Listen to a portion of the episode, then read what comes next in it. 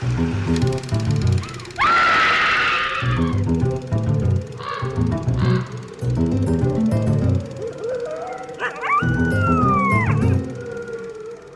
everyone, and welcome to Scream Scene, the horror movie podcast where we watch every horror movie ever made in chronological order, and then we rank them on a list from best to worst. I'm Ben. I'm Sarah. Thanks for joining us today. How you doing today, Ben? Uh, I've certainly had better days. I, I would prefer not to be wrestling with the plumbing in our apartment. Listeners probably are used to hearing our pipes in that background of episodes, Yeah. and uh, we'll see if this recording actually picks up our kitchen sinks backing up for the twelfth time. Like how many times? Eh, Jeez, all the time. all the time. hmm What are we watching today, Ben? We are watching The Bat from 1926, directed by Roland West, whose work we have seen previously. He directed The Monster, starring Lon Chaney, from a couple mm-hmm. episodes ago. Mm-hmm. And The Bat is a film very much in a similar genre, as it is based on the Broadway play, which we briefly discussed in that episode, mm-hmm. as being sort of the inspiration for this old spooky house genre. Yeah, specifically in America. Yes. yes. Yeah, the play The Bat uh, was first produced in 1920, mm-hmm. and it's actually adapted from a novel by Mary Roberts Rinehart called The Circular Staircase. Okay. Yeah, So it was a novel, and then it was a play, and then it was a movie. not quite. Okay. Yeah, let me tell you a little bit about this author first, because Mary Roberts Rinehart is actually really fucking cool. Oh, okay. Rinehart lived from 1876 to 1958. She's American. She graduated public school at 16 and then enrolled in nursing school, graduating from there in 1896 and marrying a physician she met there, uh, Dr. Stanley Marshall Rinehart. She only started writing after they lost all of their savings in the market crash of 1903. okay. She started writing as a side job, you know, uh, at 27. Weird. That's an odd side job to pick up. Like, I want to imagine the days when, like, oh, I need some quick cash. I'll just become a writer. Like, that doesn't seem accurate anymore. Four years after she started writing, she wrote The Circular Staircase. Um, she wrote it through 1907 and it was published in 1908. The Circular Staircase features a wealthy widow protagonist who solves a series of strange, mysterious crimes at her summer home that she rented with her adopted niece and nephew. Sort of a Miss Marple murder she wrote, old lady solves crimes kind of thing. I guess so. But what's kind of notable about the circular staircase is that it established the had I but known uh, genre of mystery writing. Okay, So, you're gonna have to explain what that means. so it starts off uh, with the protagonist, usually an older woman, wondering aloud what they could have done differently. And so it starts out with this feeling of dread of like, oh man, what could have happened? What could she have done differently to avoid whatever outcome that is being set up? So, like, in the context of like a first person narrative where that character's telling us the story after the fact, like, Yeah. had I but known the killer was behind me the entire time. Yeah, Okay. So, in a way, without the circular staircase, we would not have Iron Man 3's structure. I mm, don't think that's true. So, that's the circular staircase, and she wrote a lot. That was kind of the novel that really catapulted her into, I guess we'll say, stardom for an author. Yeah. Um, and she regularly wrote for magazines, in addition to many other highly successful books and plays, including the 1909 play Seven Days that she wrote with Avery Hopwood, who she would later approach to help adapt Circular Staircase into The Bat. Okay. The Circular Staircase was actually adapted into film in 1915. Oh, okay. And she started thinking about adapting the novel into a play in 1917. So it was so it was a novel and then they made it into a film called The Circular Staircase and then they adapted it into this play called The Bat? Yeah. Huh. Okay. Interesting. So what happened with the the film then? Was it successful or did. Anybody watch it? Presumably, some people watched it, so she started thinking about what it would be like to have a play where, like, the mystery solved at the end. Honestly, I assumed you would have more info about the film. So the film version of the Circular Staircase, um, she sold the film rights to a company for a apparently very small amount of money. She wasn't paid very much for it. And it was released in 1915, received lukewarm reviews. Uh, one critic wrote that it followed the novel too closely to be effectively cinematic, okay. and it is now a lost film. So I wonder if, because that film, for lack of a better word, was a failure, if that's why she, because she had written plays before, if she had started thinking about how to adapt it to a play uh, and have it deviate enough from the novel in order for it to be successful in that different medium. Sure, and I think, you know, it's probably easier to adapt from a play to film than from novel to film. So it's almost like if I can make it a play first, then a film version of that play might be more successful. Mm-hmm. Mm-hmm. She had started looking to adapt the novel into the play in 1917, but the play didn't get produced until 1920. Okay. So guess what the delay was? Um, World War One. So she worked as a war correspondent at the Belgian front for the Saturday Evening Post, oh, cool. which is super cool uh, because she would have already had her three sons by this point, and Okay. you know, being an independent woman and such. being this war correspondent obviously would slow down her productivity in adapting this. And so she decided to approach Avery Hopwood, who they you know, they had worked previously, to help her complete the adaptation while she was away in Europe. Okay. Um, Avery was like, yeah, that's a cool idea, but didn't want to start working on it until Rinehart came back, and they together they completed the adaptation in 1920. So the reason that they changed the name was uh, because the rights were still to the 1915 film. oh, okay. Yeah, so with the legal disputes over the name, uh, they decided to change the play's name to The Bat. Um, they did have to change characters' names and a bit of the plot as well. Just, you know, you have to do that. By and large, The Bat is pretty much the circular staircase. Okay. So, The Bat, first produced in 1920, features a wealthy spinster having guests at her summer home, which is rumored to be haunted, and they are stalked by a bat like creature. Okay. Later turns out to be a guy in a mask. Yeah.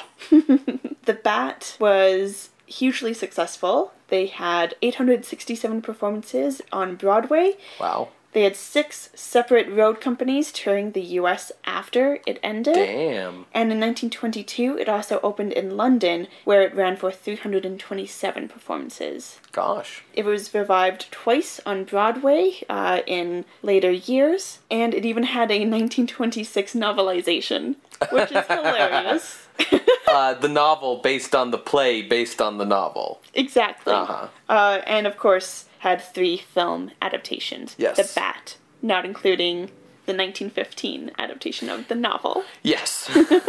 And just to kind of remind people from the monster episode, the bat it fits in this horror comedy genre. Um, it's described as a comedy thriller play, and it has a specific comic relief character, but it still fits within the horror genre. So, Mary Roberts Rinehart continued to have an amazing life. In 1929, uh, she helped her sons establish a publishing house called Farrar and Rinehart. It's now currently known as Rinehart and Company.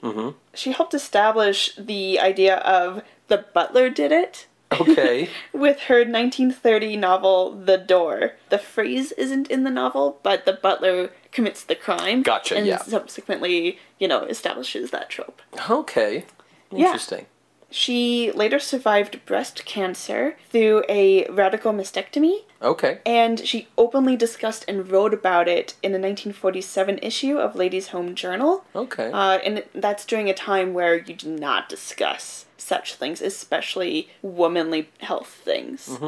This article, titled I Had Cancer, she encouraged women to do self breast exams.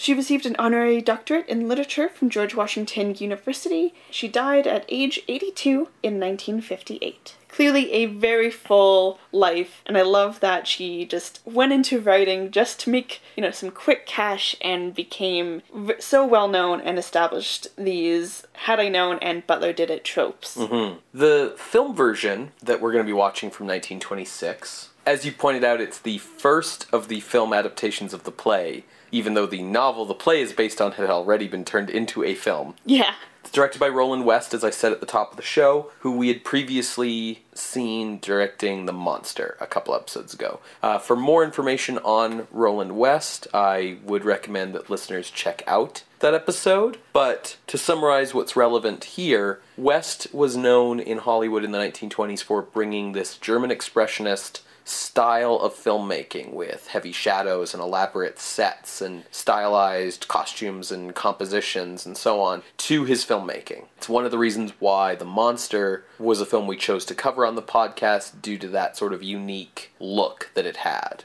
Um, he amps all that up in The Bat, so The Bat has even more of that flavor. He had been waiting for the film rights to The Bat uh, since it had really come out on Broadway in 1920. In fact, he had basically made The Monster as a practice film uh, while he was waiting for the rights to The Bat to clear up, which is sort of funny because The Monster itself was based on a play that had come out after The Bat as a kind of cash in on The Bat's popularity. yeah In The Bat, uh, he continues to experiment with style and technique and pushing those German expressionist elements that he had used in The Monster. You know, and he became very famous for these stylistic elements. It made him one of the top directors in Hollywood in the 1920s. And when he received a lot of critical acclaim for these stylistic touches, he claimed to have invented them himself uh, when he had in fact appropriated them from German cinema. Uh, for other shitty things about West, again, you can take a look at our monster episode. oh boy The film was a big hit, both commercially and critically.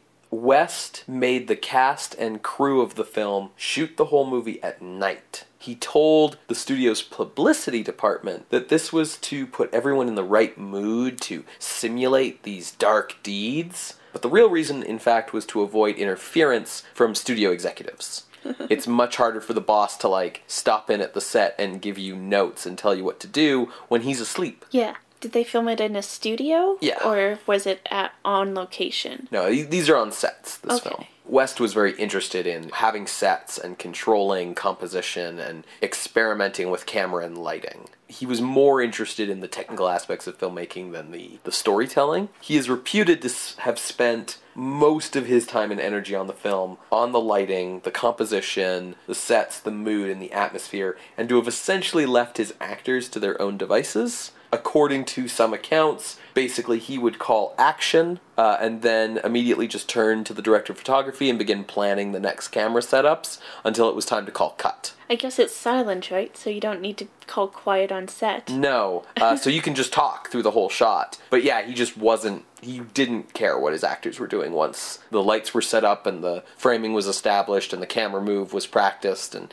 you know he knew what it was going to look like. Didn't really care what the actors did once he called action. The film's cinematographer, uh, with whom West worked very closely to establish its look, uh, was a man named Arthur Edeson, and he had been working as a cinematographer since 1911 and was one of the founding members of the American Society of Cinematographers in 1919. Before this, he had shot a lot of big films like Three Musketeers, Robin Hood, and Thief of Baghdad, all of which were adventure films starring Douglas Fairbanks. Hmm. He also shot the 1925 version of The Lost World, which featured pioneering stop motion special effects from Willis O'Brien. After shooting The Bat, Edeson would go on to shoot films like All Quiet on the Western Front, Frankenstein, The Old Dark House, The Invisible Man, Mutiny on the Bounty, The Maltese Falcon, and Casablanca. Wow. Yeah, Is he related to Thomas Edison? no, their names are spelled completely differently. Okay. The reason I wasn't sure is because you had mentioned earlier how Thomas Edison had hmm. owned a production company or. Yeah. something like that. Yeah, he made So I wasn't sure if it was like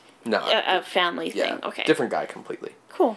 Yeah, uh, Arthur Edeson was considered to be a master craftsman in Hollywood cinematography. So while West and Edeson were working on the look of the film and ignoring the actors, uh, the Bat has a very large cast. There's a lot of characters and actors in this film. That always bodes well. It's largely because the film is structured as like a, a mystery about who is the bat. And so, because of that, the movie has a ton of ancillary characters, so that there's all these people going around doing all kinds of things, so that you you can never guess like who the bat is going to turn out to be, right? Yeah. One of the film's stars, Jack Pickford, who was the younger brother of Canadian actress Mary Pickford, hmm. who was basically one of Hollywood's biggest stars from 1911 to 1933. Uh, Mary Pickford was a big deal. Yeah. Jack was not the actor that Mary was in terms of talent. Despite being promoted by publicity departments as the boy next door, while his sister was promoted as America's sweetheart, Yeah. Jack's private life consisted largely of drinking, partying, drug abuse, and womanizing. His career was largely the result of riding on his sister's coattails. His life is filled with a lot of sleazy and questionable incidences, uh, incidents and uh, episodes from his three different marriages, which ended in, if I have the order right, I believe it's death, divorce, divorce. Anyways, we don't really have time to go into the myriad details of his uh, life, but listeners can maybe look them up on their own if they're curious. To suffice to say that his career was on the downslope by the time this film was made. He's most likely in the movie just because of the studio that was producing it. The Bat was produced by United Artists. If listeners aren't familiar with United Artists, it's a studio that was founded in 1919 by D.W. Griffith, Charlie Chaplin, Mary Pickford, and her husband Douglas Fairbanks as a way for them to control their own content. Okay. Uh, like the image comics of its day. yeah, yeah, exactly.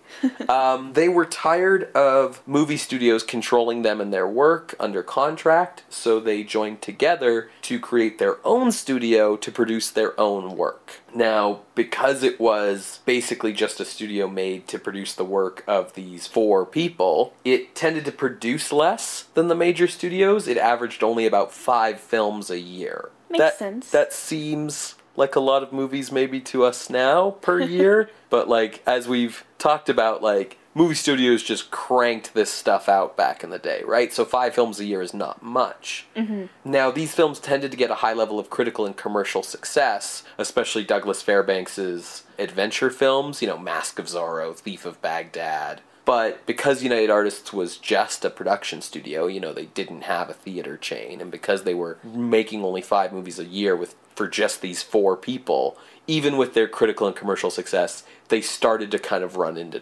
financial trouble. So by 1924, the shareholders of United Artists, the uh, the four main people, invited a producer named Joseph Schenck to come in and run the company and bring new talent to the company and start producing more films and more kinds of films with different people. One of the people that Schenck brought in was his brother in law, Buster Keaton, Yeah. as well as independent producer Samuel Goldwyn, who had bailed from Metro Goldwyn Mayer after Metro had bought his company Goldwyn Pictures. And then the other independent producer they brought in was this young maverick who had made money from his father's tools company uh, named Howard Hughes. That's a big deal.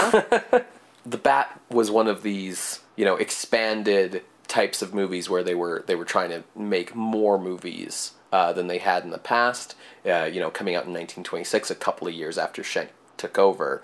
But I suspect that even though Jack Pickford's career was on the downslope, you know, the reason he's in this movie is his sister's still one of the owners of the company, right? yeah. So one of the effects of The Bat being such a success when it came out as a film is, as you mentioned earlier, it had a few remakes. Mm-hmm. Significantly, the second movie version of The Bat, which came out in 1930, called The Bat Whispers, is also directed by Roland West. uh, it's just basically they remade it in sound. Both this original The Bat from 1926 and The Bat Whispers uh, contain elements that uh, comic book artist Bob Kane credited for the visual look of the character Batman. Wait, so the sound version is called The Bat Whispers? Yes. That is great. Yeah. I'm very I that whoever made that decision gets the Cerevo stamp of approval. so how can people watch the movie along with us? Is it in the public domain? Yes, uh, it is in the public domain. Despite being such a large success in its day, The Bat has really not seen a lot of respect on home video.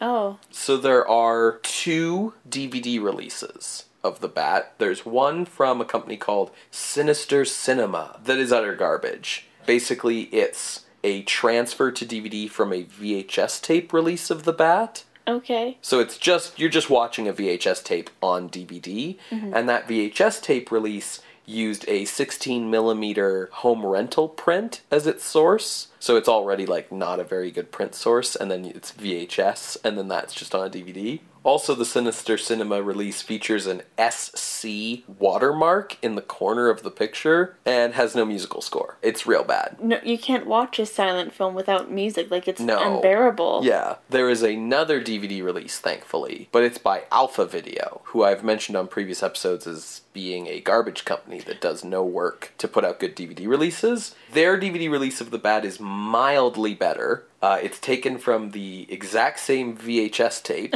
But it doesn't have the watermark, and it actually has some music included, so that's something. Okay. Uh, so that's the version that I'm going to be linking to on our YouTube playlist, and the version we'll be watching today. So if people would like to see this playlist that we're talking about, you can go to our website, screamscenepodcast.tumblr.com. For now, you're going to hear a brief musical interlude, and we will be back after the intermission and discuss the film. See you on the other side, everybody.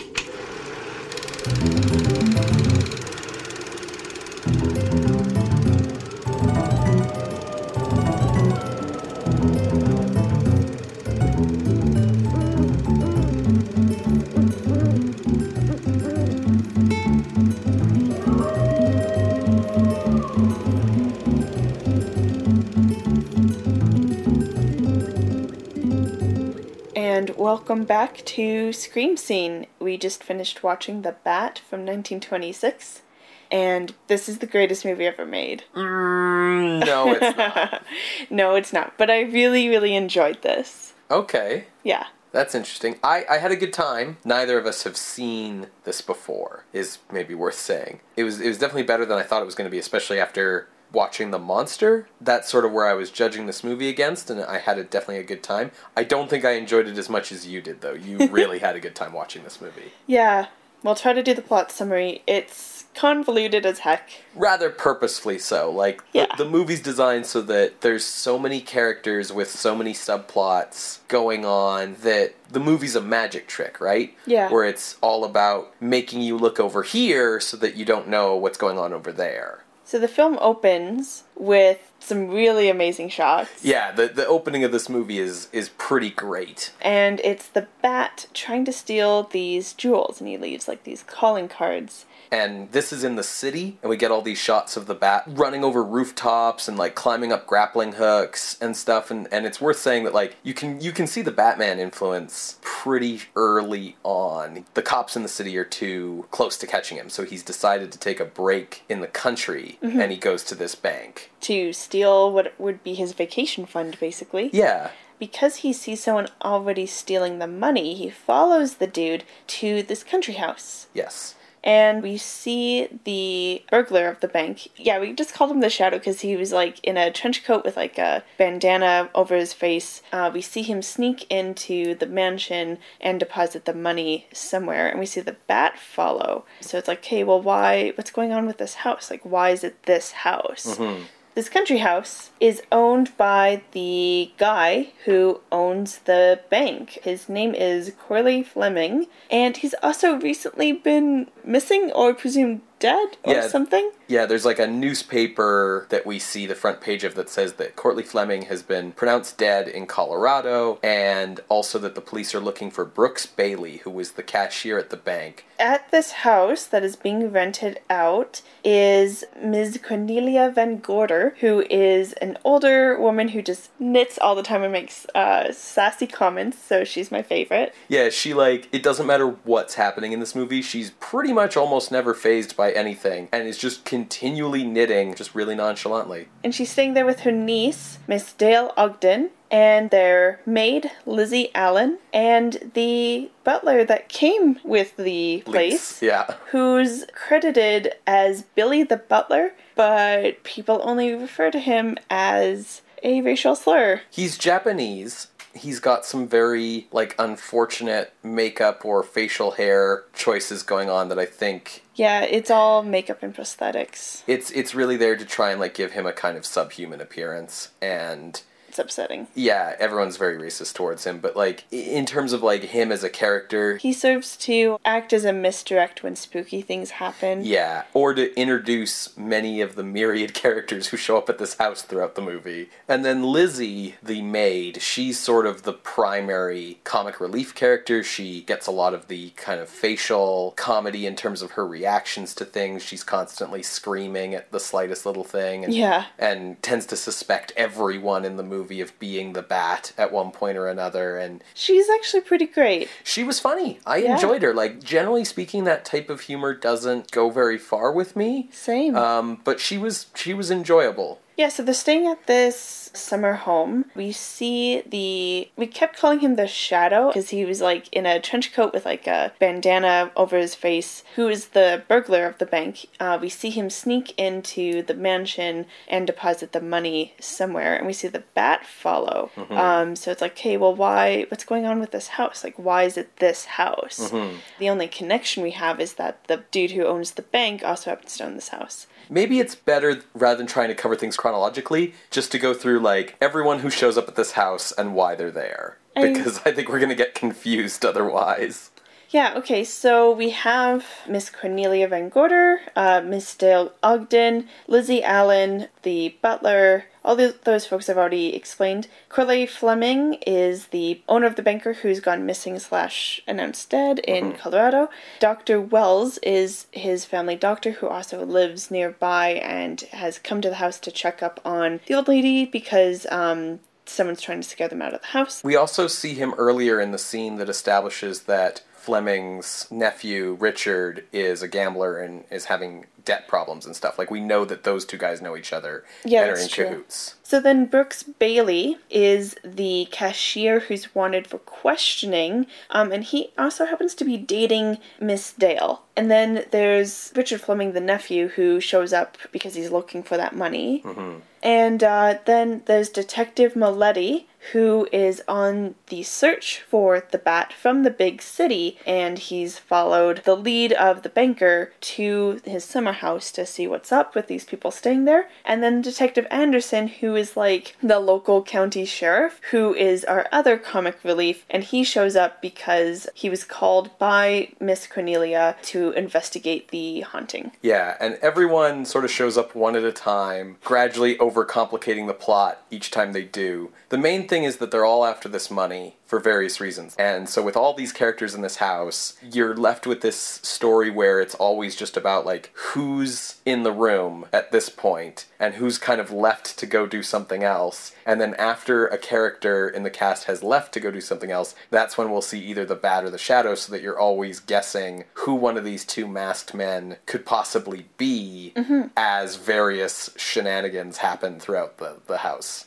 Yeah, and uh, the last character who I didn't really mention is this guy. He shows up and he has no identification and he's beat up, so he can't say who he is and can't really remember. But he shows up maybe halfway through Yeah. uh, as kind of a, another misdirect. What I really like about this movie is like it opens with a title card saying, "Hey, don't spoil this for anyone if you've already seen it." It's like a warning to the audience about to see this movie not to go and tell anyone who the bat is. and uh, you guys don't get that luxury because we, we have to discuss it. And and this movie's a bajillion years old, and you know you're past the musical interlude. It's spoiler time. Detective Moletti, who was the detective from the big city, turns out he's the man underneath the mask. He's the bat. Actually, maybe I'll back up. Yeah, I feel like yeah, we need yeah. to do these revelations in order rather than jumping to the end and then backtracking. So, uh, throughout running around the house and spooks happening and all that, we discovered that the man who kept calling the shadow is actually Courtleigh Fleming, the dude who owns the bank. yes. Uh, he faked his death thanks to the help of Dr. Wells, his friend, and then stole money from the bank with a motive of I don't really know. Yeah, they they don't really establish that, but they do establish that he was going to split the money with Dr. Wells. So I guess they're just shitty people. So that's the shadow. The bat. Sorry, were you going to say something? I was going to say that some people don't make it out of this movie alive. That's very true. Poor Richard Fleming. Gets shot, gets shot by the shadow. I mean, when we say this guy is the shadow, like he's got the fedora and the handkerchief and the black trench coat and the gun, and it's it's worth saying that everyone in this movie has a gun. Every single character. it is a requirement of being a character in this movie to have a gun. Uh, Detective Anderson has two. Yeah. that are massive. And then when we get to revealing the bat, as soon as you take off the mask, it's Detective Moletti. Yes. The detective from the big city. Except, as the beat up unknown guy explains, he's actually the detective who got beat up by the bat before he got there. The bat took the detective's identification so that he could sneak into the house and try to find things out that way. Mm-hmm. That's that's the end. Yeah. it's really well constructed. Every little like nugget that's like put out throughout the film comes back to play from like the bear trap that the maid puts out, which is As how they cap- a joke. as a joke, and that's how they capture him at the end. Yeah. To the old lady, the old lady. I should be more respectful of my favorite character, Ms. Cornelia, like shooting at the maid's feet as a joke because she's kind of a bee. that gun missing a bullet is what leads uh, Detective Moletti to think that Dale shot Richard or something like that. Like, Yeah, the, the movie's very well structured in that way. It's it's tough to like do a plot summary because pretty much everything between everybody shows up at the house and they find the bat is a lot of this kind of running around and, and going back and forth between rooms and little things here and there and twists of fate and all kinds of business and gags. yeah. But it's worth saying that, you know, unlike in The Monster, all those gags contribute. Um, Exactly. so they all kind of, you know, you see the bat set up a trap for people, and then it's like 20 minutes later that he uses the trap and, and stuff like that. So so everything comes together and is a lot tighter. This movie's funnier than The Monster oh, definitely. to me. It's better shot than The Monster. A hundred percent. It's more effectively thrilling than The Monster. The balance between the laughs and the thrills are handled a lot better, where the humor I actually found genuinely funny, and the thrills were genuinely thrilling, and the, the pacing was much better. So I think that really helps everything. Yeah, the monster paused the thrills in order to have the comedy. It just didn't balance the two Yeah. very well. The, the monster was like a, a feature length skit. This, I think, really the most accurate way to describe the bat is it's a feature length episode of Scooby Doo. Yeah, like a slightly less absurd version of Clue. Like For sure. i- if you like Clue, you'll like the Bat, right? I loved how true to gothic horror this movie was. Okay, yeah. I mean, gothic horror literature traditionally doesn't have the comedy elements, mm-hmm. but it has those misdirects. It has the spookiness, like the ballroom scene in this movie. That was never really explained, was it? It's just a comic bit, but like they Yeah. never really explain why there's a ballroom where you cannot keep candles lit. Exactly. That's the whole thing with gothic horror. With the misdirects, it's like, oh, well, maybe that could be explained. Someone was just like moving a vase around, except those candles st- kept going out. So mm-hmm. is it haunted? So that's a great scene to point to with gothic horror. Like you said, the comedy really served to support the the scariness, the spookiness. It sometimes felt like Roland West was making like a different movie than the one the cast was making. Okay. In the sense that his filmmaking is so moody, you know, and he's got this amazing use of light and shadow through the movie that he's, mm-hmm. you know, that he's stolen 100% from German Expressionism. But like, and these cavernous sets and these amazing shots, like some of the compositions and the shot work in this movie is really incredible. And then the cast are making this like absurd like inane comedy right Yeah. um but that being said i think that the the contrast between like his moodiness and their antics ends up actually working in the movie's favor because then when the threatening stuff happens you know when the bat shows up to threaten someone or someone gets a gun pointed at them or whatever it actually has some weight to it Definitely. like that's often one of my problems with comedies that mix in with other genres like horror comedies for example is that the things that are supposed to have some threat and some menace end up falling flat because everything's a joke. Mm-hmm. And this movie does a really good job of you know when it's time to be menacing and when it's time to be exciting and thrilling it hits the thrills but when it's time to be funny it hits the jokes. And like you said they support each other.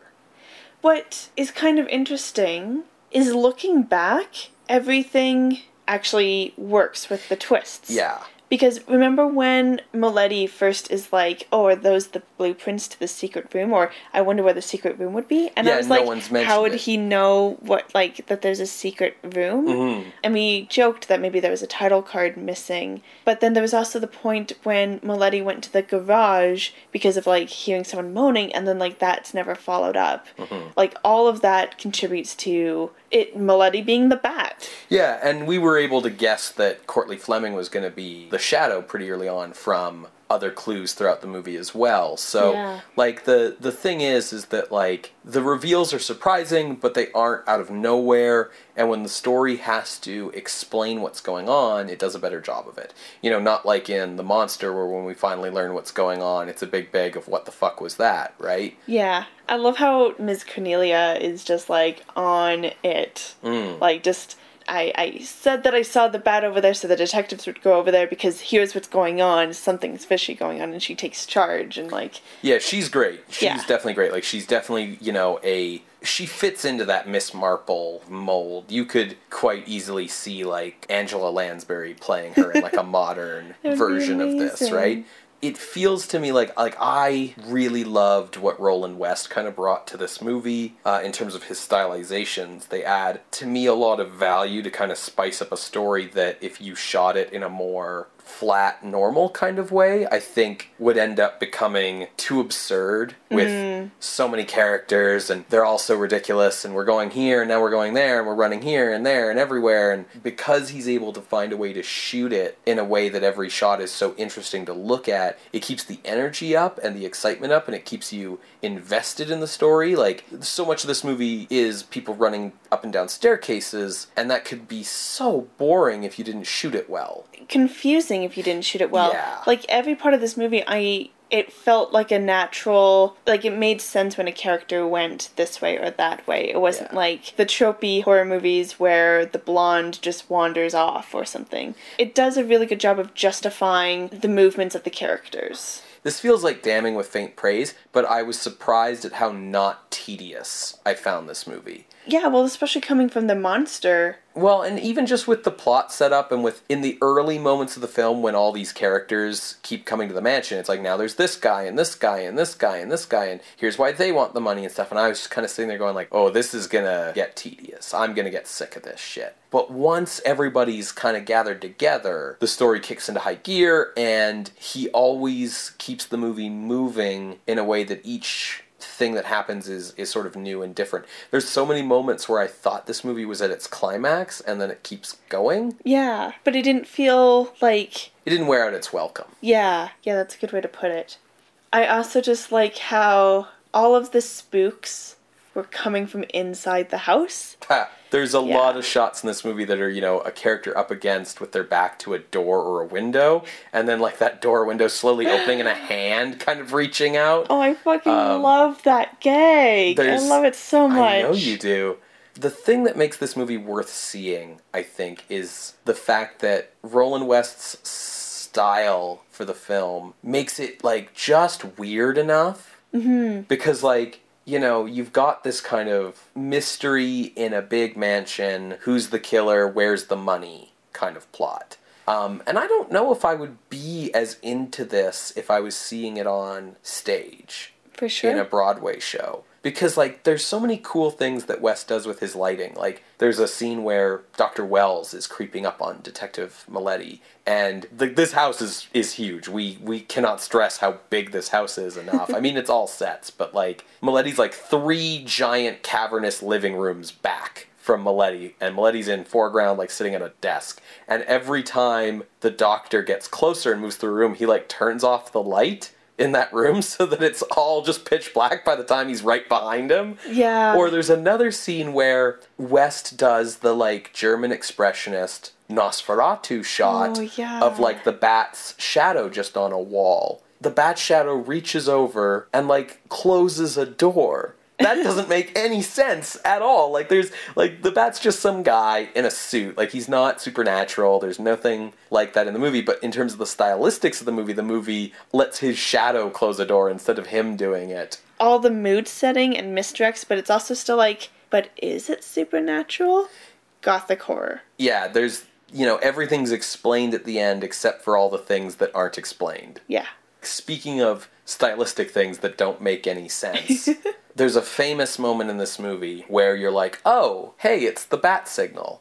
All the characters are in the living room, one of the living rooms, and they're all just gathered together, and the lights have gone out in the house, and they're all like huddled up against one another, and all of a sudden a spotlight shines through the window with a, a bat logo on it, and you're like, oh shit, it's the bat signal. And this spotlight, it's a big flashlight with a bat on it, and it moves across the room all the way around them, like Yeah. 360 degrees, and you're like, if a light's coming from the window outside the house, like it can't, it can't move in a circle around them. That doesn't make any sense. But then they like go to the door because someone knocks at it, and they open the door, and the bat logo shines through the door, and they're like, oh my god, it's the bat, and it turns out it's like The doctor. the doctor, and it's like there was a moth on the headlight of his car. Yeah. And it's like that doesn't make any sense. That It's doesn't so explain great. anything. That's ridiculous. it's so awesome. I love it so much. I want to talk a little bit about the look of the bat. The creepiness of it. So he doesn't. He acts a lot like Batman. He's got like a utility belt with like a grappling hook and like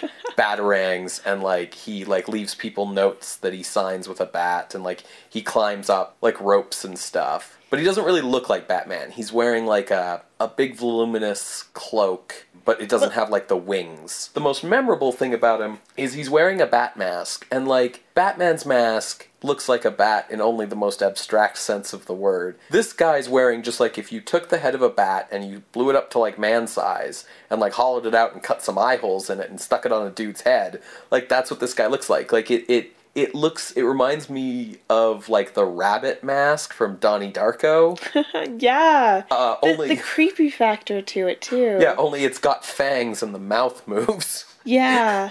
Yeah, it, it's definitely got like a good taste of that early 20th century creepiness that like because people just didn't know how to make like Things that weren't, creepy. yeah, like essentially the bat is Batman in his MO. He's just supervillain Batman. yeah. He's just a Batman Uh, who steals things. Really, he's more like Catwoman. He's he's Batman if yeah. he was Catwoman. yeah, stealing jewels and all that. Yeah, go through skylights and junk. The performances were pretty good. Nobody's like walking home with an Oscar out of this movie. The funny characters were funny and the mysterious characters were mysterious. And the thing about this movie is there's a lot of characters if you look at them in isolation, you'll go like, "Oh, we didn't really need that guy" because there's so many extraneous people in this movie. But what makes it work is all of them together providing the right amount of confusion. Yeah. I'm going to I'm going to throw out like a weird opinion. Okay. I feel like you know we're saying the fact that we we felt like the comic relief didn't wear out its welcome because it didn't push things too far to that point where you're like sick of the joke or tired of the joke or offended. I feel like the reason that doesn't happen is because there's too many characters, right? Like if there was just say Dale and Miss Cornelia and Bill the butler, there'd be way more racism. Or if it was just like Dale and Miss Cornelia and Detective Anderson, there'd be way more, oh, what an idiot he is jokes. But because there's like 50 characters, we can maybe only really tell each character's joke like once or twice, so they never really quite go to that place where you're like, yeah, I get it. Do you have anything else to say about the movie? Because I have a question for you. Okay. Clearly, we agree that this movie is well made and that it balances the comedy and horror But how much do we hold comedy against its status as a horror film? So Like, do we at all? Should we? Yeah, I I definitely the next thing I want to talk about is definitely this this idea of like what genre is this movie. Mm-hmm. If you go back to our episode on the monster, we talked about how after we saw that movie, we said you know it's definitely a slapstick comedy, but it's got these horror elements, and because they're elements that get expanded on in later movies. You know, it's an important movie to the development of horror as a genre, and blah blah blah blah blah. Yeah. This movie, it's funnier, it's it's better. I think it's less of a horror film than The Monster was. Mm. Because I don't think this movie's really horror at all. It's got some scary bits, and certainly it's got some spookiness. But I don't think even the bits that are scary or spooky mean it's a horror film any more than scary or spooky bits in a drama would make it a horror film. I think this film's a thriller, and I know that those two genres of thriller and horror sometimes have a very like thin line between them. Mm-hmm. But if you go back to episode one, we sort of talk about that distinction. The reason I say this is thriller is for a couple reasons. One is that we have heroes who are out to stop a villain. Mm-hmm. We've got this villain, the Bat, and we've got detectives and amateur detectives and badass old ladies who are out to stop the Bat. And they stop him also, we don't really have the horror scenarios of like, oh, this character is screwed, and we can just sit there and watch them be screwed. They're more like the suspenseful scenarios you get from a thriller of being on the edge of your seat going, how are they going to get out of this one? Hmm. You know, this movie felt almost like a, a cliffhanger serial, but it's just one movie. It's not like four hours long. Yeah. And the goals of the scenes that are not comedic, when the movie's not trying to make us laugh, I don't think it's trying to make us afraid either. I think it's more just trying to excite us and thrill us. So I would say that this is a thriller comedy, not a horror comedy. So it's it's not so much that I feel like I'm holding the comedy against it. I'm just saying the bits that aren't comedy aren't horror either. I think they're they're more of a thriller. So I disagree. Okay, great. Like, I definitely see where you're coming from. The only way that they stop the bat is because of the happenstance of this bear trap. Yeah. If the bat had gotten away, like, they would have been survivors. Like, people were being killed in the mansion, right? Like, they survived getting through that. Dale almost got killed by the bat trying to get the safe combination out of her, right? And that scene in particular is, like, incredibly horrific because the bat walking in on the camera in a very similar way to Lon Chaney in The Monster, to John Barrymore in Jekyll and Hyde, showing the really grotesque mask, and she's freaking out. Mm-hmm. And then we see the bat and the shadow fight, and like guns going off, and she's witness to a murder, Yeah, to the second murder of the night. But I don't think that makes this horror any more than any of that stuff makes Silence of the Lambs horror. And I think, you know, a movie like Silence of the Lambs is a thriller, even though horrific things are happening around Clarice Starling and she gets into situations where the hair is standing on the back of your neck as you watch them and horrific stuff's happening. You know, that movie's I don't think really a horror movie as much as a thriller movie. And I think that The Bat never feels like the kind of unstoppable, horrific force that some of these other villains we've run into are. Like, he's definitely competent and good at what he's doing and dangerous. You know, but a dangerous villain doesn't necessarily make a horror monster. And I never feel like the characters are as out of their depth as they usually are in a horror movie. Like, even going back to the monster, right? Like, the monster was a town bumpkin and a shop girl and a dandy trapped in this house with this madman. You know, the, the characters in The Bat feel like a little bit more competent and a little bit more capable. And maybe it's the fact that they outnumber the villains. Like, the monster, the, the characters were certainly outnumbered. And here we've got like seven good guys and two bad guys. But I never quite felt that sense of like, they're screwed if the Bat gets his way, so much as just like, you know, if the bat gets his way, he's going to steal some money, and some people have died along the way. But like, how is that different from like a cop movie, right? I didn't really feel the the horror in it. I do agree, though. I totally agree with you about that scene with the bat and Dale, and that's certainly where this movie, you know, reaches up for that horror mood mm. the most strongly. But I don't think you can genre categorize a movie just on one scene. Well, I I would argue that it's throughout the entire movie. The aesthetics and mise en scène and everything work to support it. Mm-hmm. But let me let me go to the other scene um, that we kind of highlighted earlier, where the doctor is creeping up on Doctor Moretti. Right, like that's impending doom. Mm-hmm. The light coming down and everything, and vicious like three whacks to the head. Mm-hmm. Like, and I remember feeling very feeling very jarred Mm-hmm. by the violence that was there. Um, and I, I don't know if it was just the way it was shot and with like a close up on the doctor's face or what, but like to me, that's an example of that fear of like all these people and you don't really know who you can trust. Sure, sure.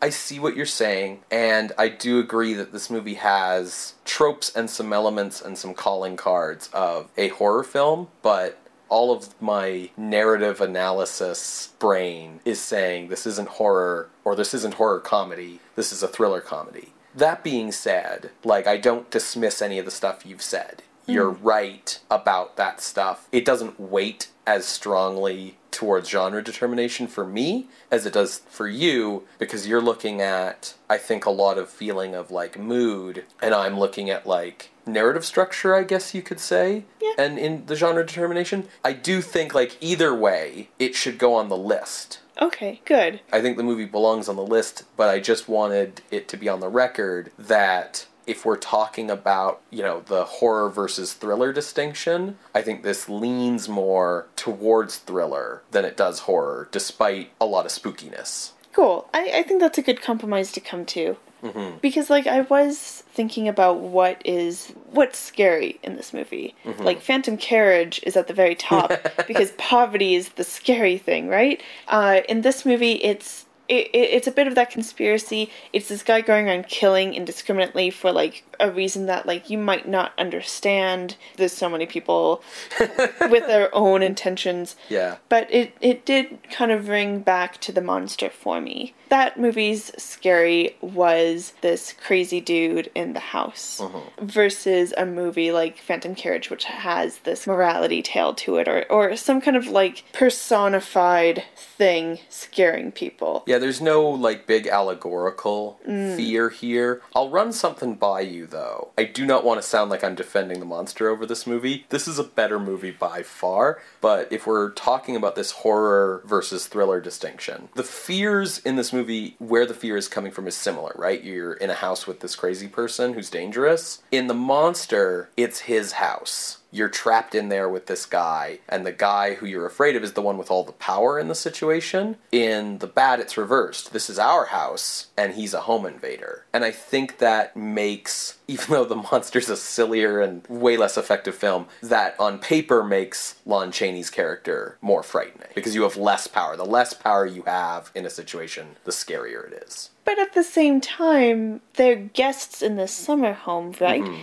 It has all of these secret passages that they have no idea That's about, true. right? That's true. Whereas, like, the shadow, obviously, because it's actually the dude's house. But even the bat seems to know where some of these things are, right? Mostly because he's been following the shadow all night. Yeah, but still, even though these uh, both this film and the monster have that feeling of like, yeah, they're here to make money, like they're being professional about it, whatever. But they're they're it's to like make something entertaining Yeah. and make money. Clearly, West still came for that creative outlet and is trying to do something. It might not be for thematic reasons, like we've noticed with like again to point to the number one on the list, Phantom Carriage, but it's still trying to do something. Whereas the monster was the trial run, like you said earlier in the beginning, but clearly needed to do that trial run in order to get this very amazingly constructed film. I think that the the central difference between the two is probably that like I mean I've not seen either the original play of the monster or the bat, but looking at these two films and knowing that they're directed by the same guy, I feel like the X factor has to be that the bat's probably just a better play.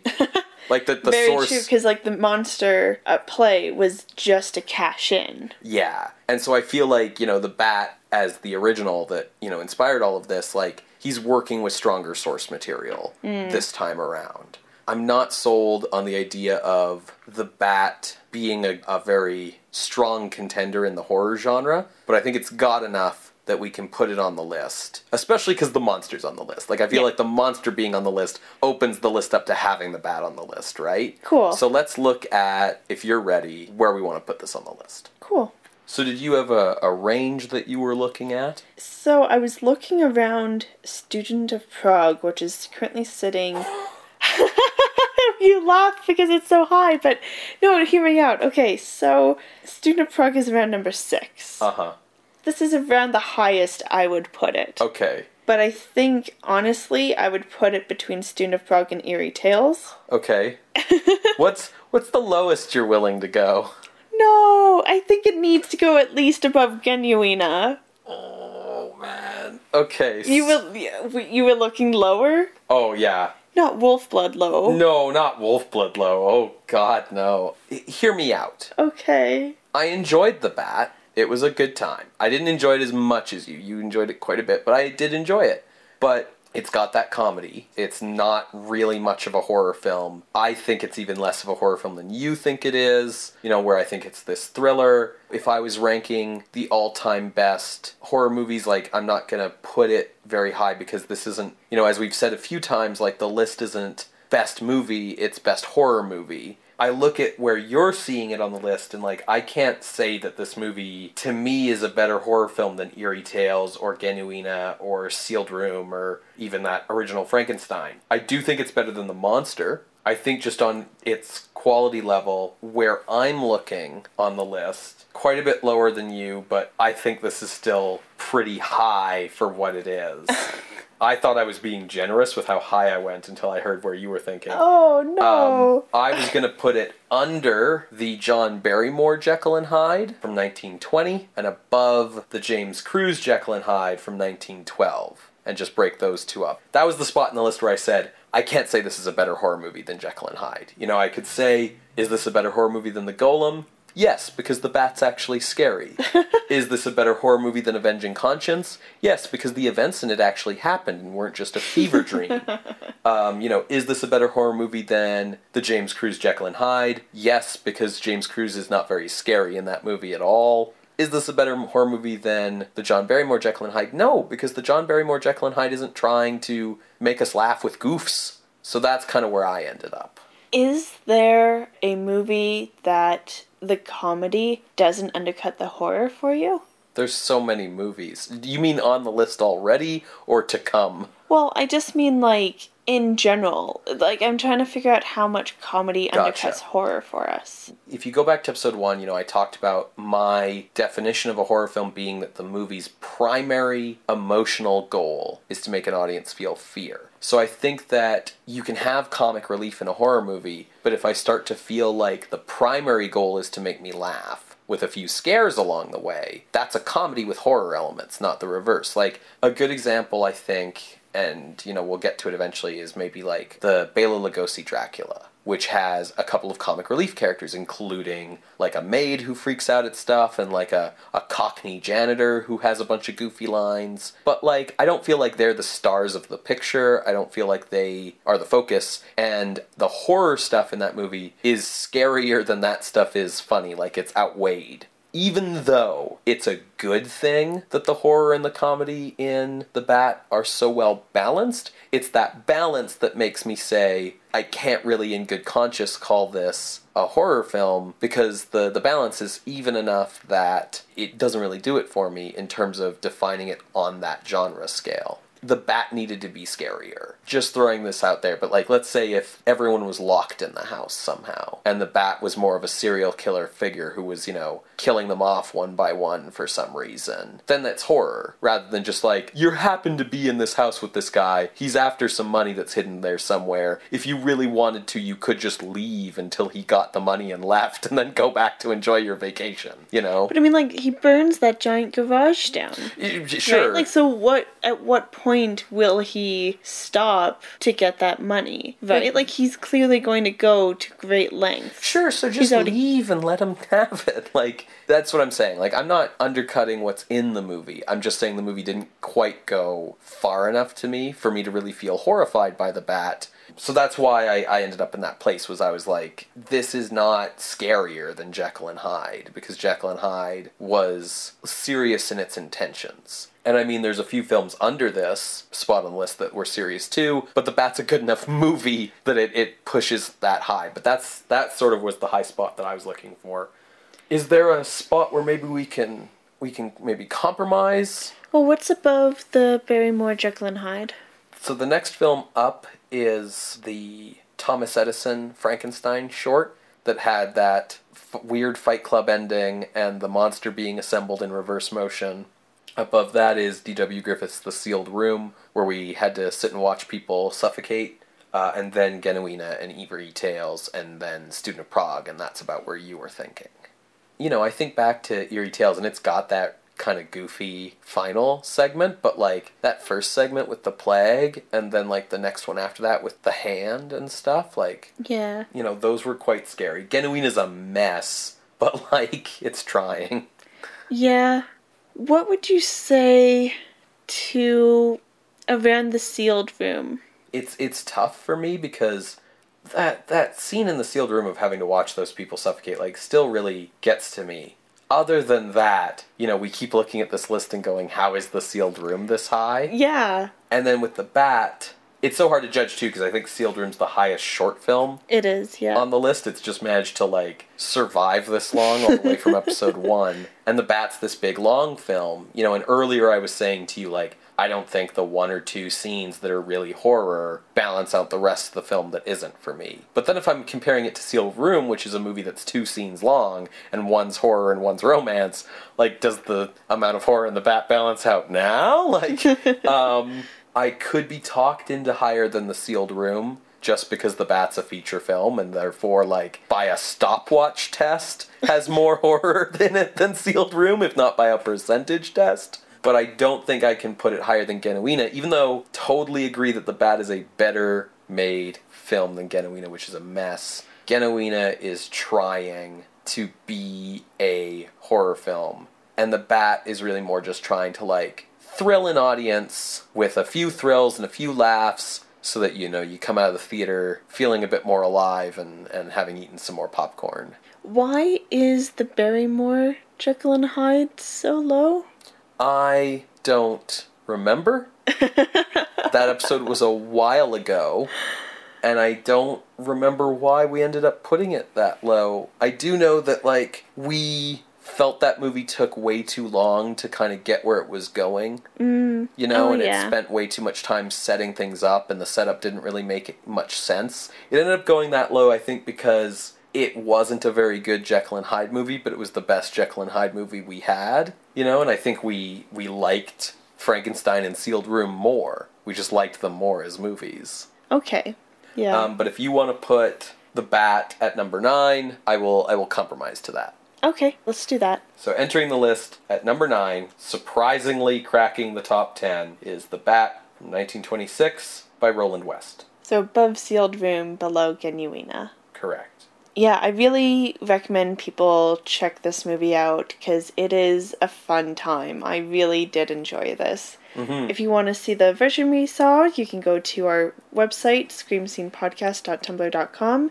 You can find the YouTube playlist there. You can also find the list where all of these movies are listed. And you can also, you know, if you're up for it, submit an appeal through our Ask box there. If you don't want to look at Tumblr, you can also email us at screamscenepodcast at gmail.com or just find us on Twitter at underscore scream scene. We update every Wednesday on SoundCloud and on iTunes, and it'd be great if you could leave us a review or comment. Uh, reviews on iTunes are how other folks can find the show, so please uh, review us and uh, help spread the good word.